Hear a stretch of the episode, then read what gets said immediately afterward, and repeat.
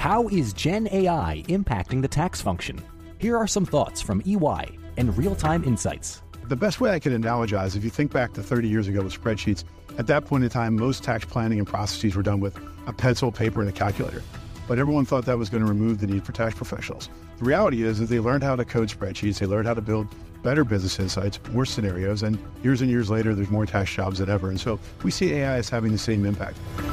Learn more at EY.com. Hey there, it's Tracy Alloway. And Joe Weisenthal. We are the co hosts of the Odd Lots podcast, and we want to tell you about a new podcast and video series you are not going to want to miss The Deal, co hosted by Yankees legend Alex Rodriguez. Every week, A Rod and Bloomberg reporter Jason Kelly speak with big time athletes, entertainers, and executives. Like Maria Sharapova, Michael Strahan, Derek Jeter, and more. The Deal takes you behind the scenes into the world of sports, media, and entertainment, and dives into the wins losses, and lessons learned along the way. From Bloomberg Podcasts and Bloomberg Originals, you can listen to The Deal on Apple Podcasts, Spotify, or wherever you get your podcast. You can also watch it on Bloomberg Television and Bloomberg Originals on YouTube.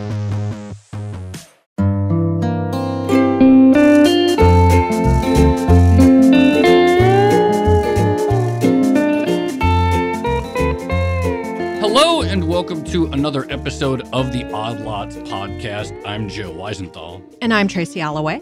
Tracy, this might seem like the most obvious statement in the world, but I'm really worried about Boeing. and I don't mean like flying on one per se.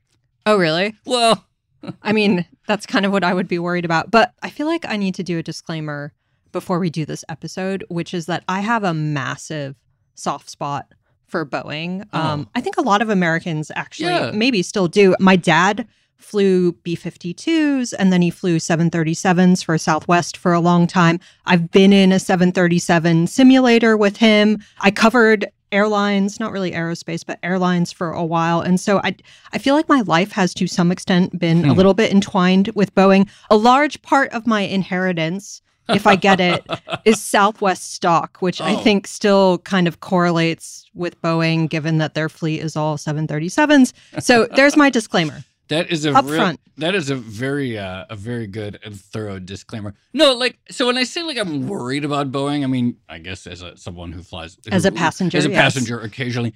You know, Boeing is one of the most important manufacturers uh, in the world, mm-hmm. certainly to the U.S. economy commercial aviation is one of the areas in which the US Boeing is still a dominant leader. It's not one of these spaces that's like lost its, you know, crown in one way or another to China, the way we've seen in other industrial sectors.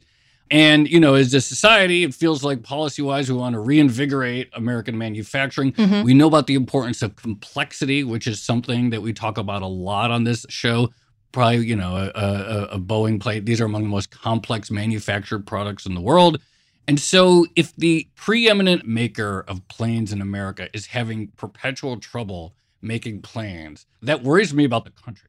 So, there's two things here. I think there, there's two ways of sort of thinking about what the Boeing story, or at this point, the downfall of Boeing, really says about the economy. And I say downfall because while it's true it hasn't been superseded by a Chinese manufacturer, it has lost a huge amount of market share yeah. to Airbus, its main competitor. So, two things. So, one, absolutely indicative of, I guess, the path of American manufacturing or industrial capacity within the US.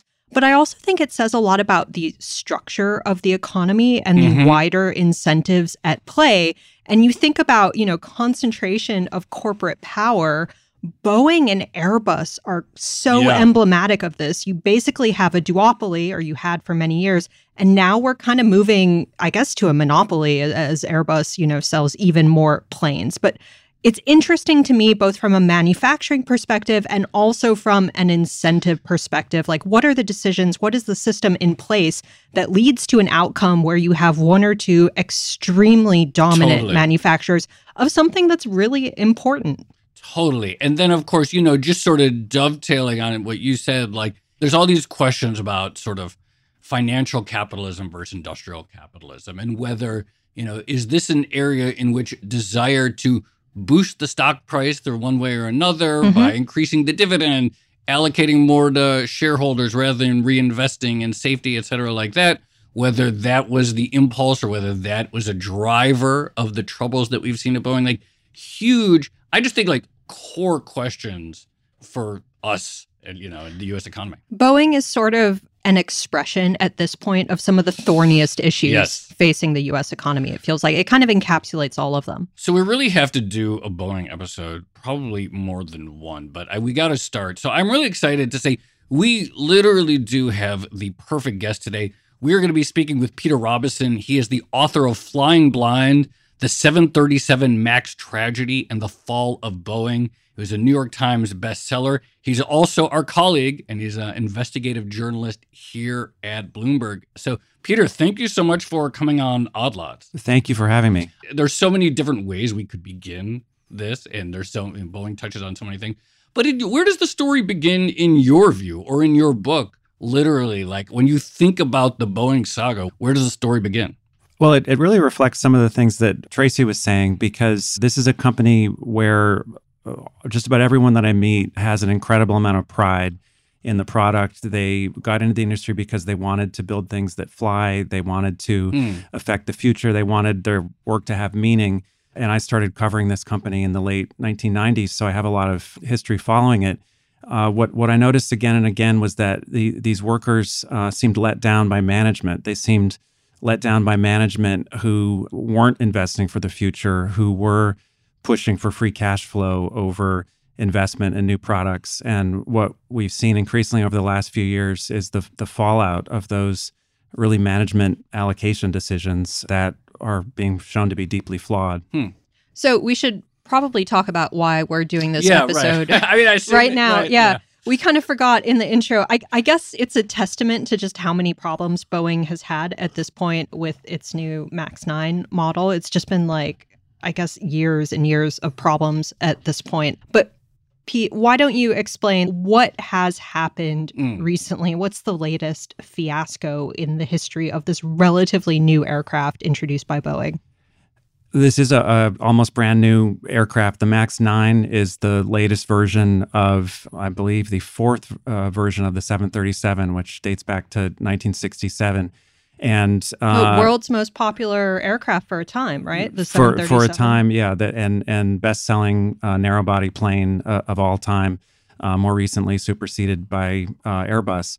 But I'm sure people have seen the terrifying cell phone videos of a portion of uh, the plane being ripped off and the plane landing with a gaping hole in its side, uh, which Boeing CEO Dave Calhoun said was our mistake. And the the leading theory is that it was due to perhaps shoddy workmanship at either Boeing or its its leading supplier, which used to be uh, part of Boeing until an outsourcing strategy, which was partly designed to raise free cash flow, led Boeing to to sell that supplier. So, of course, now you know, just again zooming out. Obviously, January fifth, we saw we've seen the cell phone videos of the door flying off, and sort of miraculously, nobody died. The plane was able to make an emergency landing. But of course, the story in many people's minds begins in 2018 with the two crashes, one in late 2018, one in early 2019, uh, with the 737 MAX. What is the 737 MAX? Actually, when there is a 737 MAX 8 or a 737 MAX 9, what is this product? It is a roughly 150 to 180 seat airplane that is designed to be the most cost effective A to B device in, in the skies. The 737 is designed for quick turnaround, short haul flights. It's meant to be extremely reliable and uh, cost effective for the airlines. A lot of low cost airlines like Southwest um, fly the 737. And the, the MAX, as, as you mentioned in 2018, had uh, it, the the Max Eight had had just been introduced, and in the space of five months, had two crashes that were found to be due to a flight control system that had been implemented without telling the pilots it was there, and and pushed the nose of the plane into the ground without them being able to control it. So I realize it's early days on the most recent incident with the Alaska airline plane and the door kind of blowing out. But what do we know so far about that particular situation? And I guess what's the significance of the difference of something happening with, say, you know, bolts not being drilled correctly versus a problem in the flight control, I guess essentially software of previous crashes. In in some ways, this could be seen as a potentially as a simpler problem Hmm. than the problem with the flight control software because that was the flight control software was a design issue that required extensive reworking of the software and retraining of the pilots. In this case, it seems that someone didn't do their job and there wasn't potentially a second set of eyes on the work that was done. So, so what happened was that a portion of the plane that would have looked like a window to passengers was actually behind the wall, an emergency exit, and there was a plug door put over that part of the plane. And that plug door, as the plane reached 16,000 feet, escaped the plane and the hole opened. And the theory is that there are just four bolts that attach this plug door to the plane. And either they were not fastened properly or they simply weren't installed at all. Escaped the plane is a very creative way of saying like catastrophic in flight decompression, but there we go. Yes, it, it would have been, it was terrifying to people on the plane.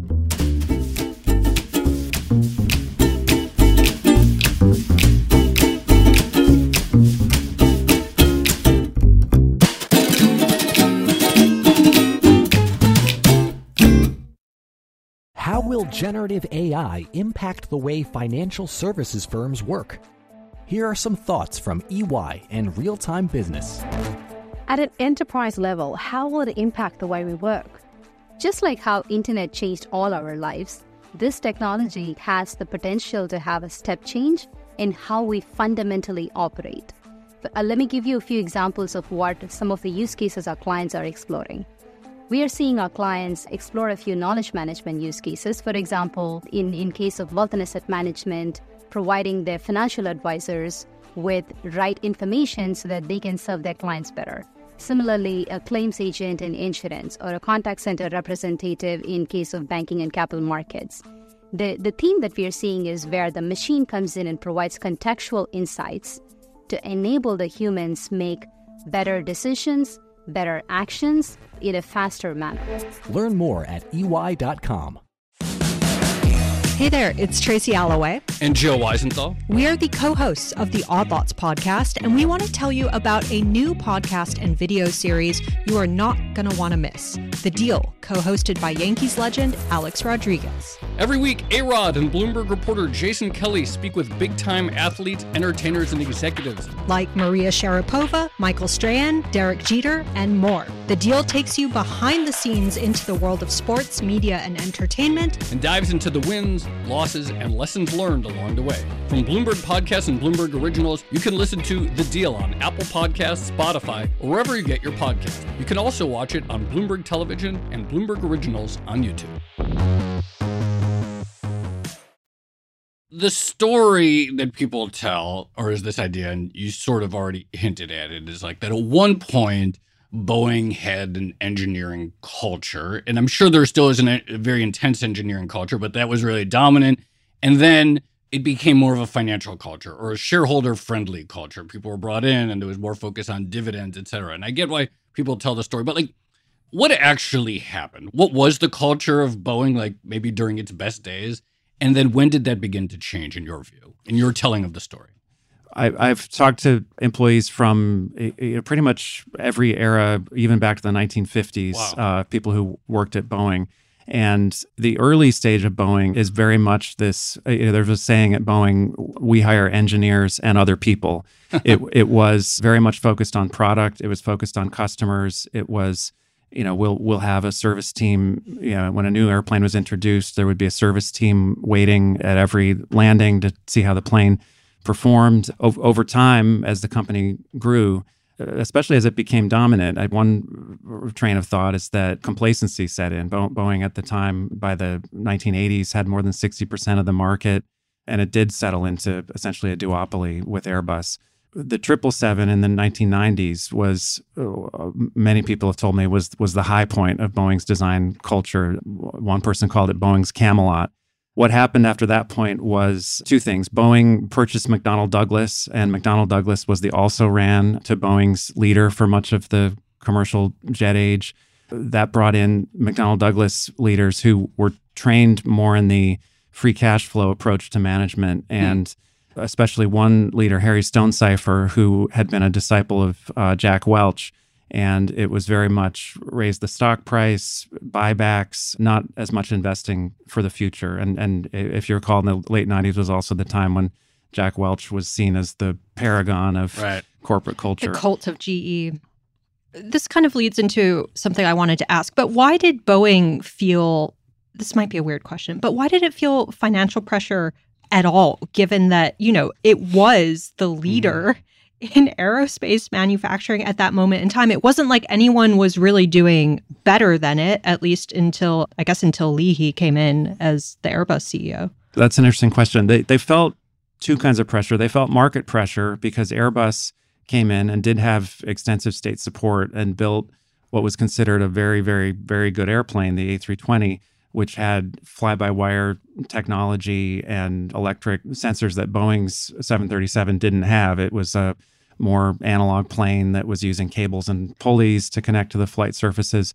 So so there was some, you know, real competition from the point of view of the product and there was always the comparison Boeing Boeing would be compared to other industrial companies and the comparison company for Boeing was General Electric. Mm. And so Phil Condit, the CEO in the late 90s and early 2000s would be compared quite critically by Wall Street analysts to Jack Welch. Why aren't you raising the, the cash flow like he is? Why aren't you raising the dividend?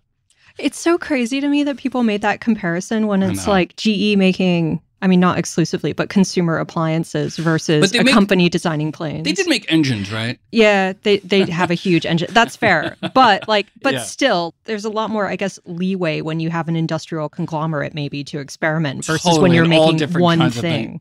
Complete, completely agree.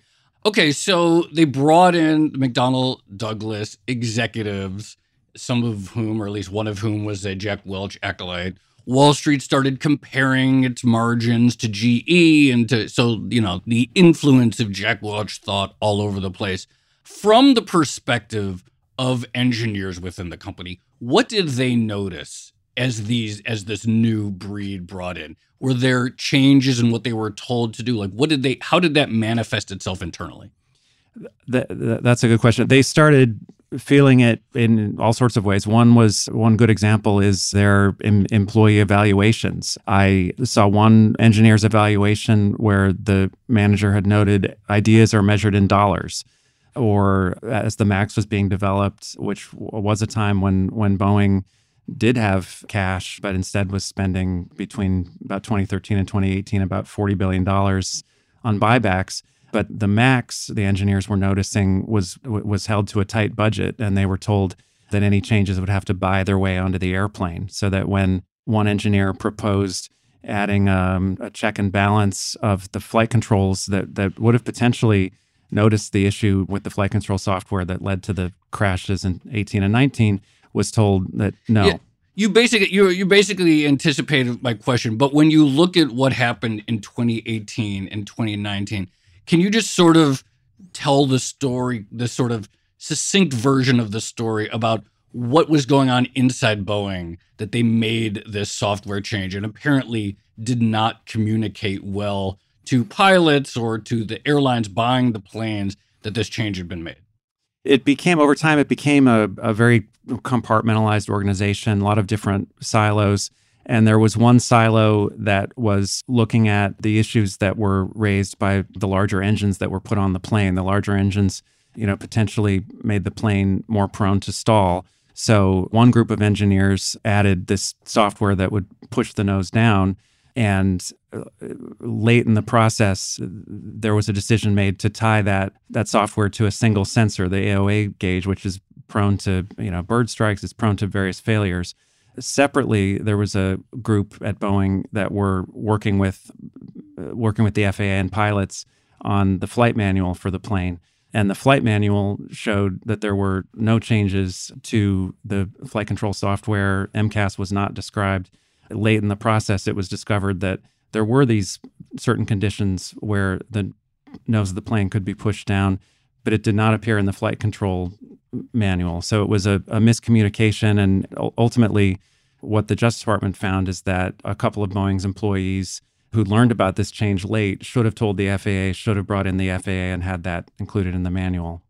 How do you disaggregate, I guess, corporate short termism Mm. and the drive for profits and you know bureaucratic oversights that led to two massive tragedies i think more than 300 people killed in both those crashes versus boeing catering to what customers were asking for because i remember in sort of the mid 2010s you know oil prices were going up the refrain in the aerospace industry was always make the planes more efficient, more efficient, more efficient. And the larger engine sizes that were, you know, located closer to the front of the aircraft that eventually had to be offset with the new flight control system, MCAS, it was a result partially of trying to make the plane burn less fuel and I guess to some extent give the airlines what they were asking for. Yeah, it's. I mean, it, it it is a it's an industry that's under tremendous cost pressure. In in this case, as Boeing said itself, it was a few lines of code. It, it didn't. It wouldn't have costed anything to do the job correctly. But as you're saying, it, it is partly pressure from customers that's driving this, and it was you know in some ways Southwest's desire to keep the plane similar to previous versions that uh, Hmm. led to some of the cost pressures.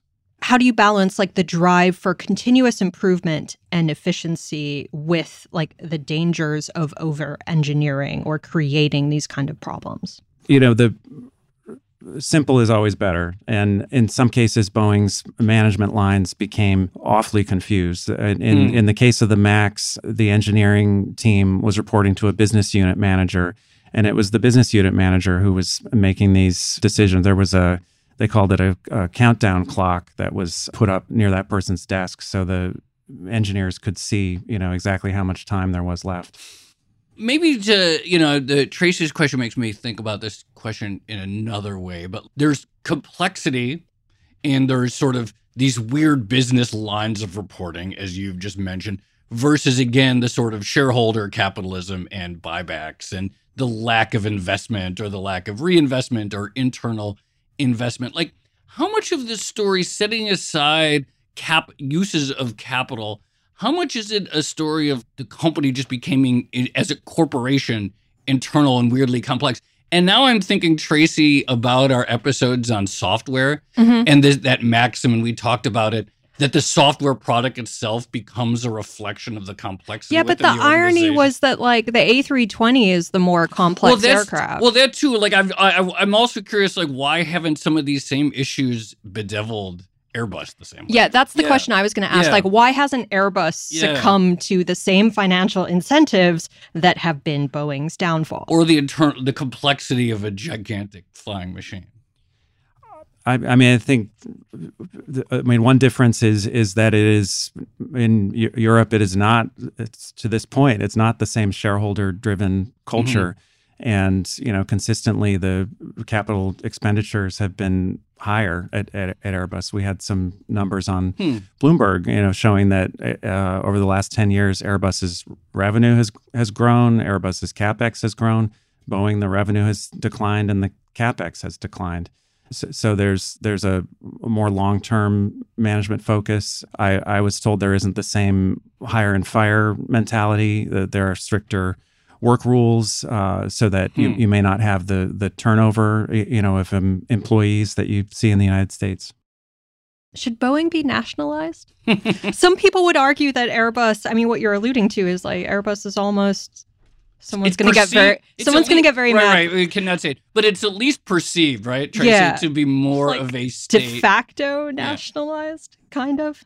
Please don't I at be- me online. I, believe there are big like WTO fights over this. Every Yes, few years, yes. but That's a good way of putting it. It's it's an interesting question. I've wondered that myself. I think there you you, you mentioned you know other uh, uh, countries coming into the market. I China has an airplane um, that uh, uh, you know like they've delivered one or two a year so far. It's probably not a viable competitor over 10 years. But if, if Boeing doesn't get its act together, you have to wonder if nationalization is a possibility. It's got $40 billion in debt. You can't imagine a future where the U.S. wouldn't want to maintain a viable commercial aircraft manufacturer. It's also so important for military aircraft. In, in some ways, as, as you alluded to, it, it is state supported already through the military and space contracts.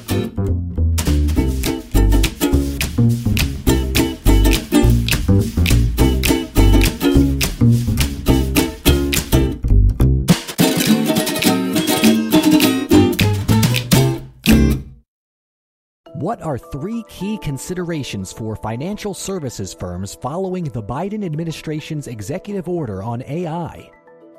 Here are some thoughts from EY. In light of the White House executive order on the safe, secure, and trustworthy development and use of AI, financial services firms need to demonstrate three key capabilities. The first is that they have an enterprise wide AI governance framework aligned to industry practices, including the NIST guidelines. Firms also need to be able to demonstrate effectiveness of this governance program. The second core capability is that institutions should have a holistic view of each AI asset, including all of its uses, impacts, risks, and controls. This holistic view naturally requires significant cross functional coordination. Finally, institutions should be providing relevant reporting to boards and senior management around their AI use cases and effectiveness of their mitigating controls. Learn more at EY.com.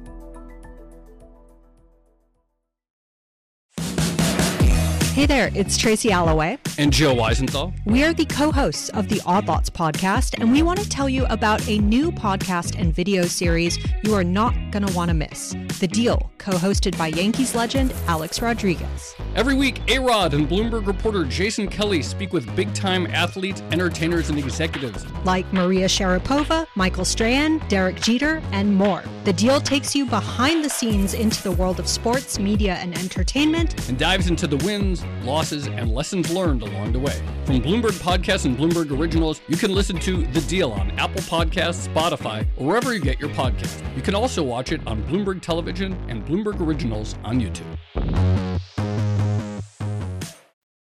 What happened after 2019? So I, you know, I don't remember. I didn't follow it that closely, but you know, I assume that after the crashes in 2019 and the flaws discovered with the software, et cetera, we're discovering. I imagine management, you know, went through a big thing of we're changing, we're going to change the culture, we're going to focus safety as our number one priority. I'm just imagining. I don't. I didn't see it, but I imagine they said things like safety is our number one priority. There were memos, Joe. Many memos about all that stuff. What did actually happen, though? Did the company change in any way after the second crash in 2019?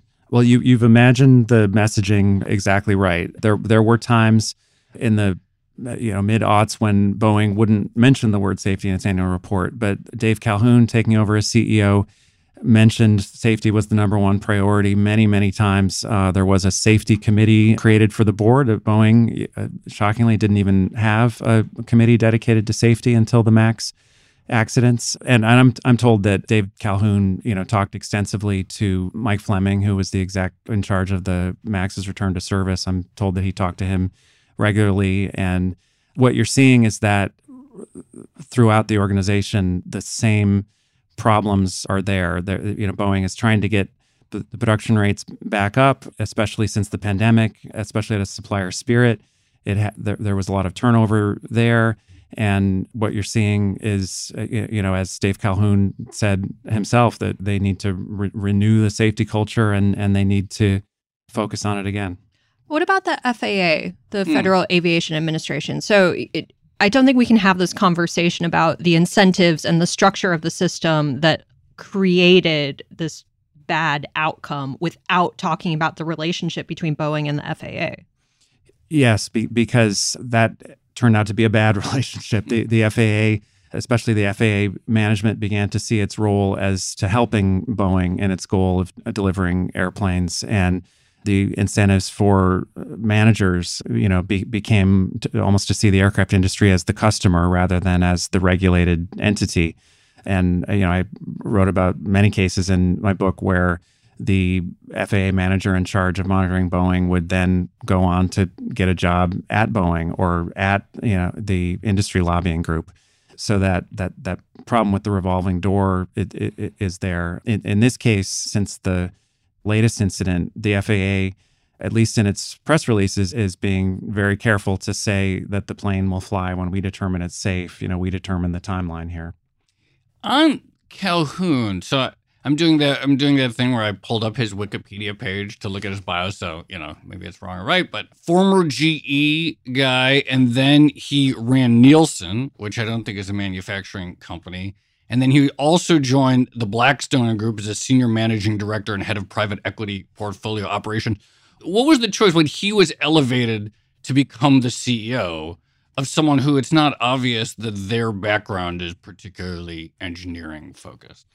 No, he well he he did come from GE. He did have the GE uh, and yeah, he he had been on Boeing's board since 2009, so definitely not independent by by any means. His Nielsen and Blackstone period, I wrote about this in my book. Mhm. He went to Blackstone's annual conference, and you know this is again going back to 20 you know 2010 to 2014 period, and talked you know almost lovingly about the amount of cash you know the business was generating and he made appearances during this period about the amount of government regulation being not helpful and yet he is the person in charge at Boeing now at this crucial time. I think one issue was that it would have been very hard to find anyone to take the job Really? after Dennis Muilenburg uh, had been, you know, so r- really had been pilloried, you know, internationally for his handling of the Max crisis. I did I did hear that Alan Mullally, who who was sort of a much loved leader of Yeah. Boeing in the late night of the commercial airplanes group in, in the late 90s, early 2000s. A group of retirees wanted him to come back, and and he uh, re- replied, "If asked, I will serve." But uh, Mhm. as far as But I we know, he was nobody never asked, asked. huh? Yeah. What sort of response have we seen from customers of Boeing? So the airlines themselves, I have to imagine, and in fact, we've already seen this since the first two crashes, but I mean, you have to be thinking twice about whether or not you want to purchase this aircraft. you're seeing it you're you're seeing customers make decisions with their purchasing. It used to be that boeing was you know had 60% of the narrow body market. Now airbus has has 60% of the narrow body market. And customers are saying they need to get their act together. Tim clark from emirates has been saying this repeatedly for one Do you see customers asking for this was always a thing in airline and aerospace reporting. The purchase agreements for aircrafts were like massively secret. And I remember I used to know a sell side analyst whose dream was to one day see an actual contract Hmm. for an aircraft purchase. I don't know if you ever got to see one. I'd be interested to see one. But do you see people asking for discounts on the list prices, or do you see people maybe in I- I don't even know if this is possible, but embedding terms that are like, if there's another issue with this aircraft, then we Hmm. want to get some sort of compensation or something out of it. they do they do get compensation if if planes are on the ground there, there there's you know contractually agreed compensation so i'm i'm uh, it's likely that something like that is is you know it will take place with alaska and boeing in many cases airlines who stepped up and bought the max after the crashes likely did get discounts so, so airlines are opportunistic in that way It's easy to point to Calhoun and say, oh, uh, GE and Blackstone and Nielsen, and we sort of did that. The uh, engineers that you've spoken to within Boeing since he took over. I mean, it's one thing to say, okay, we're going to have a, a safety board or a safety org that reports to the board.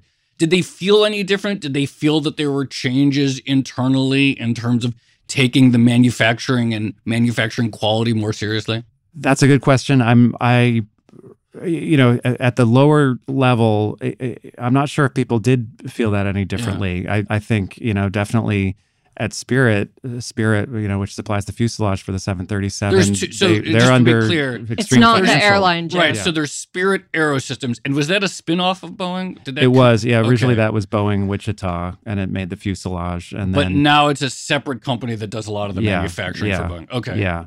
So what they've experienced was that in the y- y- you know sort of 90s early 2000s they were part of Boeing that made the airplane and Mhm. they were a cost center that was spun off to a private equity firm and there was an attempt to turn that into a profit center Hmm. that proved very difficult because the airline industry is cyclical. And so when the pandemic hit the production declined quite a lot and you know boeing had to you, you, know had had to redo its agreement to, to get its more cat get, get it some more cash. So the supply base still feels pressure ultimately to raise production rates What impact do all of these issues, and again, at this point, there's sort of a long list. So, it, in addition to the MCAS failures that we've been describing, um, there's, you know, what just happened with Alaska Air. There's also been like missing nuts on rudder control systems and a couple other smaller issues that have surfaced.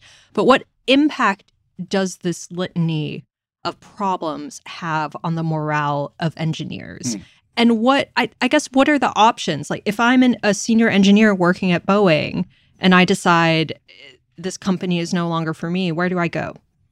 So uh, some of the some of the knowledge that you get in the commercial, especially for Boeing, you know, which which has this long running plane. I've I've talked to engineers who say that you know I'm not employable somewhere else because I know this you know particular facet of the 737, but it's not you know built that way in other places. You know that. Mm. It really depends on the age of the engineer. I mean, some of the older engineers may feel that they that their uh, skills aren't transferable, but it, it definitely has an impact on recruitment and hiring. That was something I, I, know that people at Boeing worried about after the MAX that young engineers might prefer to go to Blue Origin or SpaceX or, oh. or a tech company. Interesting. Yeah, I hadn't thought about that. Another example of like, you know, it's like when we talked about the engineers not wanting to go to energy companies last year or two years ago, and they're just maybe more exciting places.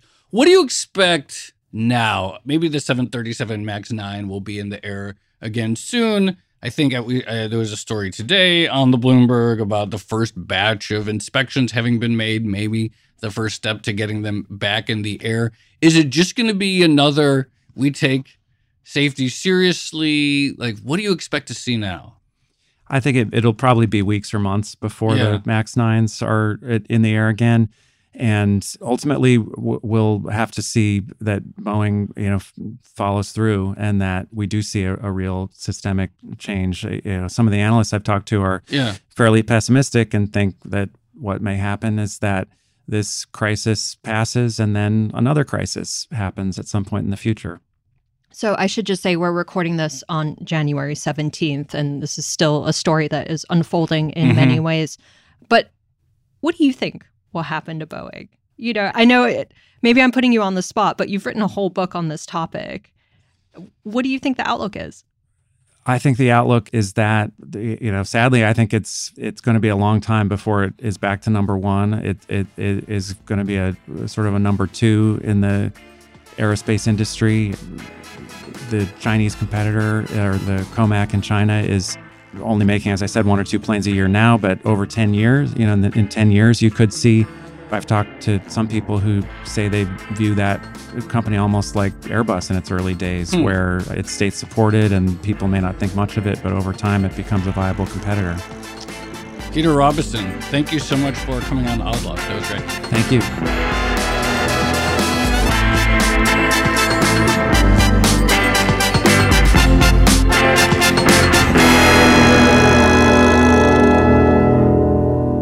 Tracy, I just find that to be such a fascinating topic. You know, it's always tempting in any story to say this is a, a metaphor for America or this is a metaphor for the American economy. And, you know, but I kind of think in Boeing's case, there's a lot there to make that kind of legitimate. No, absolutely. And again, there there's also this emotional attachment yeah. to the company, which you don't you don't get for or in your case right? a big financial aspect financial incentive no that was super interesting i love a chance to sort of reminisce about yeah. aviation the thing that really strikes me is how much things have changed just in the space of like a little over a decade because again i remember early 2010s it was airbus going up against yeah. boeing really and i also remember i remember the first time, no one's going to believe me, but I remember the first time I, I flew on an Airbus and just sort of being like, oh, what is this aircraft? And then I remember people talking about the A320. And there was initially so much reticence about it. It was like, oh, it's too technical. There's too much software. It's too fancy. It's too French. I heard that many times. But then it dominates now. You know, I, I mm-hmm. think Pete said like 60% of narrow bodies now yeah. are A320s, which again, like a complete reversal to uh, previously when it was 60% were, you know, Boeing. There's also the irony or perversity, or maybe neither of those things, which is that Airbus has absolutely trounced Boeing when it comes to stock price. So it's like, you know, people talk about, oh, Boeing. Oh, yeah. Know, Right. Yeah, like, the oh, ultimate irony. Yeah, they the did ul- this all for the share price. Yeah, like so all of this sort of, you know, eh, you know, this focus on delivering to shareholders, etc. And yet, you know, if you look at the scoreboard, it's not even close because, you know, the stock is at levels it was seen in 2017. As of right now, like Airbus is at an all-time high, up massively since then. So it didn't even work to boost the share price. I mean, I, of course, it makes sense. The stock's down another like 20 something percent just this year with the door blowout, but it is pretty striking how far it's fallen behind, just even on the financial metrics. Really an incredible result. The other thing I was thinking after that conversation is, you know, we mentioned the Chinese aerospace Yeah. manufacturer Comac a couple times, but I do wonder. So, you know, they are growing and they've had their first sales, Yeah. uh, I think just in the last year. But is America ever going to be comfortable with a Chinese produced No. aircraft? I think that's still May- an open question. Maybe not, or maybe not for a long time, Mm. but will Middle East airlines be comfortable with the Chinese produced aircraft? Will other Asian airlines, including, say, you know, obviously the first uh, 737 crash in Indonesia? And so there are many markets. I mean, this is a huge one, of- you know, for the United States, this is one of our big manufacturing exports. And so maybe I imagine it would be a long time before we'd see a Comac C919 or any other Comac plane in the US. But in a bunch of markets where it's really important for, you know, the for US exports, it doesn't seem very implausible at all. Yeah, definitely an interesting conversation and probably one that we can follow up on, Yeah. I imagine. Shall we leave it there for now? Let's leave it there.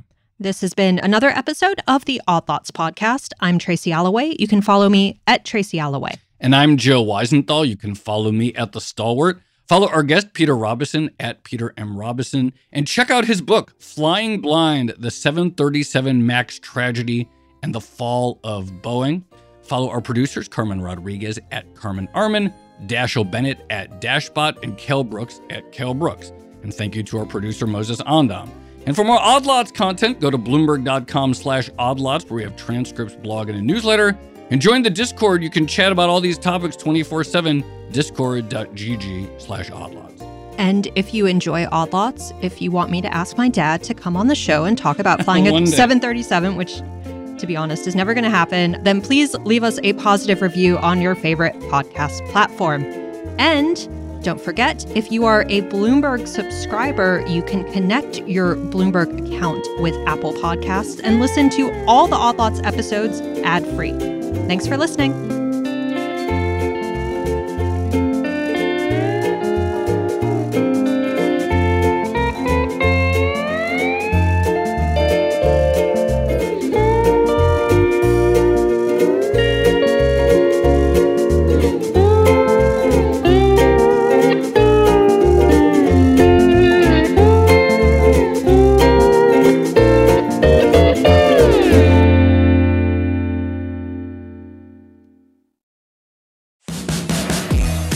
It's Tracy Alloway. And Joe Weisenthal. We are the co hosts of the Odd Lots podcast, and we want to tell you about a new podcast and video series you are not going to want to miss The Deal, co hosted by Yankees legend Alex Rodriguez. Every week, A-Rod and Bloomberg reporter Jason Kelly speak with big-time athletes, entertainers, and executives. Like Maria Sharapova, Michael Strahan, Derek Jeter, and more. The Deal takes you behind the scenes into the world of sports, media, and entertainment. and dives into the wins, losses, and lessons learned along the way. From Bloomberg Podcasts and Bloomberg Originals, you can listen to The Deal on Apple Podcasts, Spotify, or wherever you get your podcast. You can also watch it on Bloomberg Television and Bloomberg Originals on YouTube.